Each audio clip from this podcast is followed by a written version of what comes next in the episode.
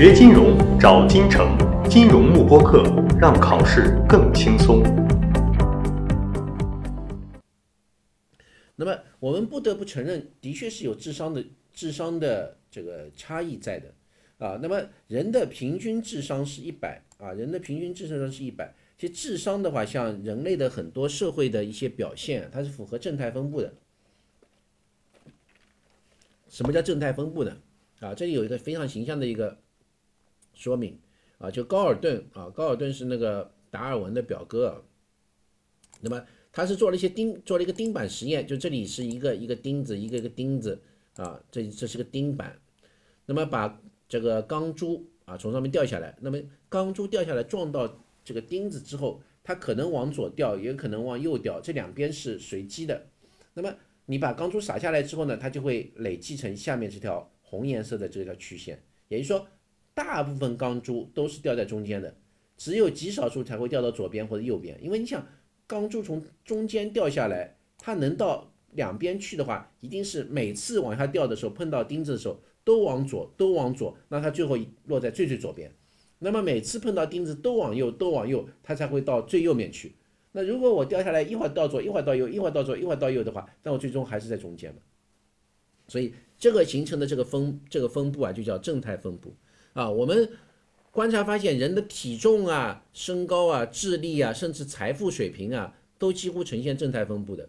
那么正态分布的的特点的话啊，就是它是按照标准差啊，就是。呃，这个智商以智商为例的话，它的平人的平均智商是一百啊，但智商的标准差是十五。智商标准差十五什么意思呢？就是我们大约啊百分之七七十左右多啊，这个七十左右的人，百分之六十七，严格说六十七啊，就大约就百分之七十的人，他的智商是坐落在八十五分到一百一十五之间的啊，这是百分之七十的人。那么如果把它放到两个标准差的话，啊，这个就几乎大概是百分之九十五的人了啊，百分之九十五的人，他的智商是介于七十到一百三之间的，啊，这大概就百分之九十五的人了。那么你你想，如果有一百个人，我们以前比如说初中啊或者高中里面，是不是一个年级大概有两百个人左右啊？所以年级前十名什么概念？年级前十名的话，其实他智商就已经差不多是一百三了。所以因为一九十九十五的一百个人里面，九十五个人是介于七十到一百三之间嘛，啊，那么如如果你是年级前前十名左右的人的话，其实已经算是比较聪明的人了，啊，那么我们这里有有定义啊，这个如果到一百四十五，智商到一百四十五，智商到一百四十五什么概念呢？啊，它是百分之零点一三的概率，百分之零点一三的概率，也就是说是一百个人里的第一个名。啊，相当于一百名里的第一名啊，或者说你年级如果是两百个人的话，相当于是年级的前二名，第一名和第二名啊，那这已经算是杰出人才了。那么像爱因斯坦的话啊，他的智商是一百六，智商一百六什么概念呢？啊，他的出现概率是百分之零点零零三一六，这个就是十万分之三，十万分之三。那么十万分之三，他的智商是一百六，所以大部分人的智商其实是比较平平中间的。只有极少数极少数人会特别聪明，那么这里面呢，你也不要觉得说，哎，一切都智商决定，因为如果按照智商能说明问题的话，那你想一百六十天才，顶级天才，像爱因斯坦，他其实也是十万分之三。那么像这个上海，比如说人口啊，人口将近两千万了吧，对吧？两千万人口里面十万个人三个的话，那有跟智爱因斯坦一样智商的人，上海就有六百个，上海就有六百个这个天才级别的智商。那这六百个人是不是就是最厉害的六百个人呢？也不是，啊，其实也不是这样。所以智商它也不是唯一的决定因素。而且我这里跟大家分享一点啊，为什么分享这个呢？我是觉得大家可以去思考一下自己更擅长什么。我们一个是有一个绝对绝对数，还有一个是相对数。绝对数的意思是说啊，你在人群中你的表现绝对怎么样？但还有一种相对表现，就是我自己相对来说擅长什么啊？所以这个。九种智力表现分类的话，我觉得还是比较有道理的。当然，它不是一家之言，也不是说绝对的真理啊。这是美国心理学家啊霍华德·嘎登呢他提出来。他说，人的智慧的话，其实体现在九个方面啊。他提出了九个，我觉得还是有点道理的啊。我觉得有助于大家去思考一下自己更相对来说更擅长什么。那么如果你把这个比较优势发挥出来，我觉得是有利于你未来的这个职业发展的。就看看自己相对来说哪一方面表现得更好啊。那如果我在工作中啊，我能够把这个加以发挥的话，我就比别人更有优势。那么第一个智力的话叫自然认知智力啊，这个自然认知智力是说你是有细致的观察力啊，能够轻易的注意到周围环境的变化，你擅长野外生存，眼睛可以分辨不同的动物、植物、云朵、岩石等物体。那么在现代社会里的话，就是你非常能够轻易的辨别汽车、手机、化妆品之间的区别。比如说李佳琦，李佳琦他一定是自然认知智力比较高的啊，这是第一类。那么第二类的话是语言智力，语言智力的话就是文字理解能力啊，比如学习语言特别快啊，你这个语言，当然我认为这个这是可以探讨的，我可以语言可能是可以分为阅读的还是这个表达的有不同的，但这些这种语言文字的理解能力。那么第三个的话是数学逻辑智力，数学逻辑智力的话就是比较擅长抽象的象征性的思维，比较擅长推理的。归纳的、总结的啊，这个擅长去做一些分析、假设、数学计算、数据分析这些，这个是数学逻辑智力啊。那么第四类的话叫生存哲学智力，生存哲学智力的话啊，是能够成为优秀的哲学思想家。你善于去运用哲学性的思考，去思考那些没有标准答案的啊，去对一些人生的终极问题进行思考的，比如说啊，人为什么活着啊？人生的意义是什么啊？擅长。细思考这些问题的人，他是生存哲学智力比较高的。那么还有这个，我觉得也是很有很实际有用的，就人际关系智力。人际关系智力的话是善于跟人交流，你能够察觉到别人的情绪、想法的变化，你比较擅长从多个角度去看问题，然后你同理心也比较强，能够理解别人。那么你也可以从事一些啊社会型的工作啊，比如说这个。教书啊啊，或者是管理人员啊啊，这个管理层公司的管理层啊啊，这个销售人员啊，就是人际关系处理能力比较高的。那么，然后第六个的话是肢体技能啊，肢体技能的话就是你擅长运动啊，你对自己的肢体感受能力特别强啊，比如舞蹈啊、体育啊特别好。那我自己本人的话，这个方面就特别差啊，我的协调肢体协调能力就比较差啊，这个球类运动都非常非常不擅长，所以我这方面就属于比较差的。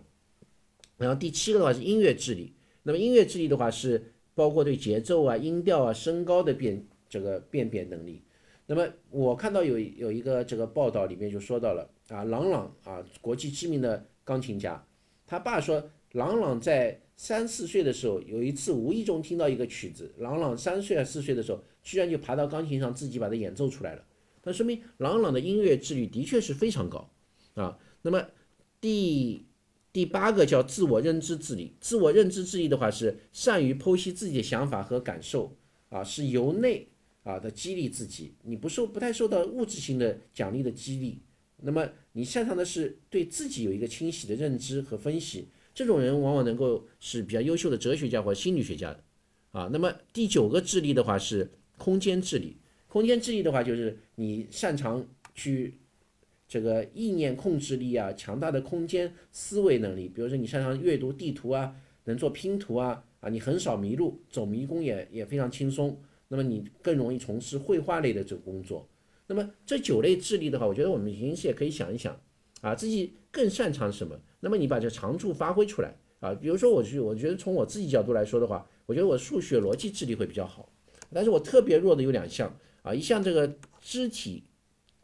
啊，这个运动类的肢体技能智力和这个音乐智力真的是特别特别的特别特别的差啊！所以有一个说法是说，人的总体的智力其实是比较恒定的，就看你把这个脑细胞用在哪一方面了啊。比如说我有可能比较多的这个脑细胞都是集中在数学逻辑方面，所以这方面对我来说学习就会比较轻松。但是我的这个肢体技能和这个音乐方面就脑细胞封闭的特别少，所以现在就学起来就特别的差。那么。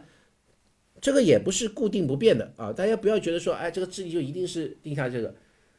智力重要吧？智力很重要，智力的这个差异原因可能是跟小时候基因有关，跟小时候的互动有关，跟健康营养状况有关。那么大了之后，智力的跟你的教育水平、社会地位、健康生活方式，甚至寿命啊，这个精神健康等等都会有关系。但是我最主要想说的是这一点啊，这里是。有一有一个心理学家啊，这个叫卡罗尔·德维克，不知道大家听说过啊？这是非常著名的啊，他获得了一丹奖。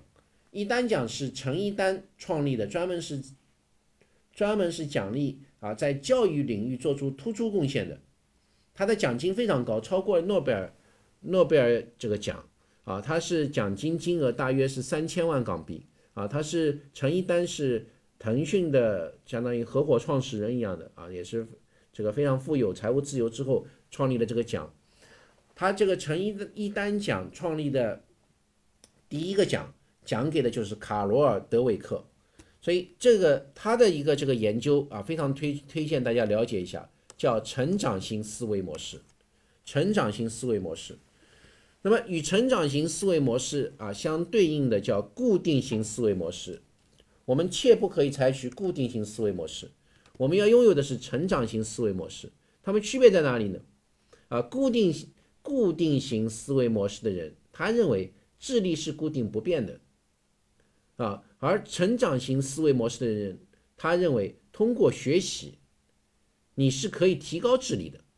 人的智力不是固定不变的，它不是完全先天决定的，你后天是可以改变的。那么遇到挑战的时候，如左边是固定思维，固定思维模式，右边是成长型思维模式。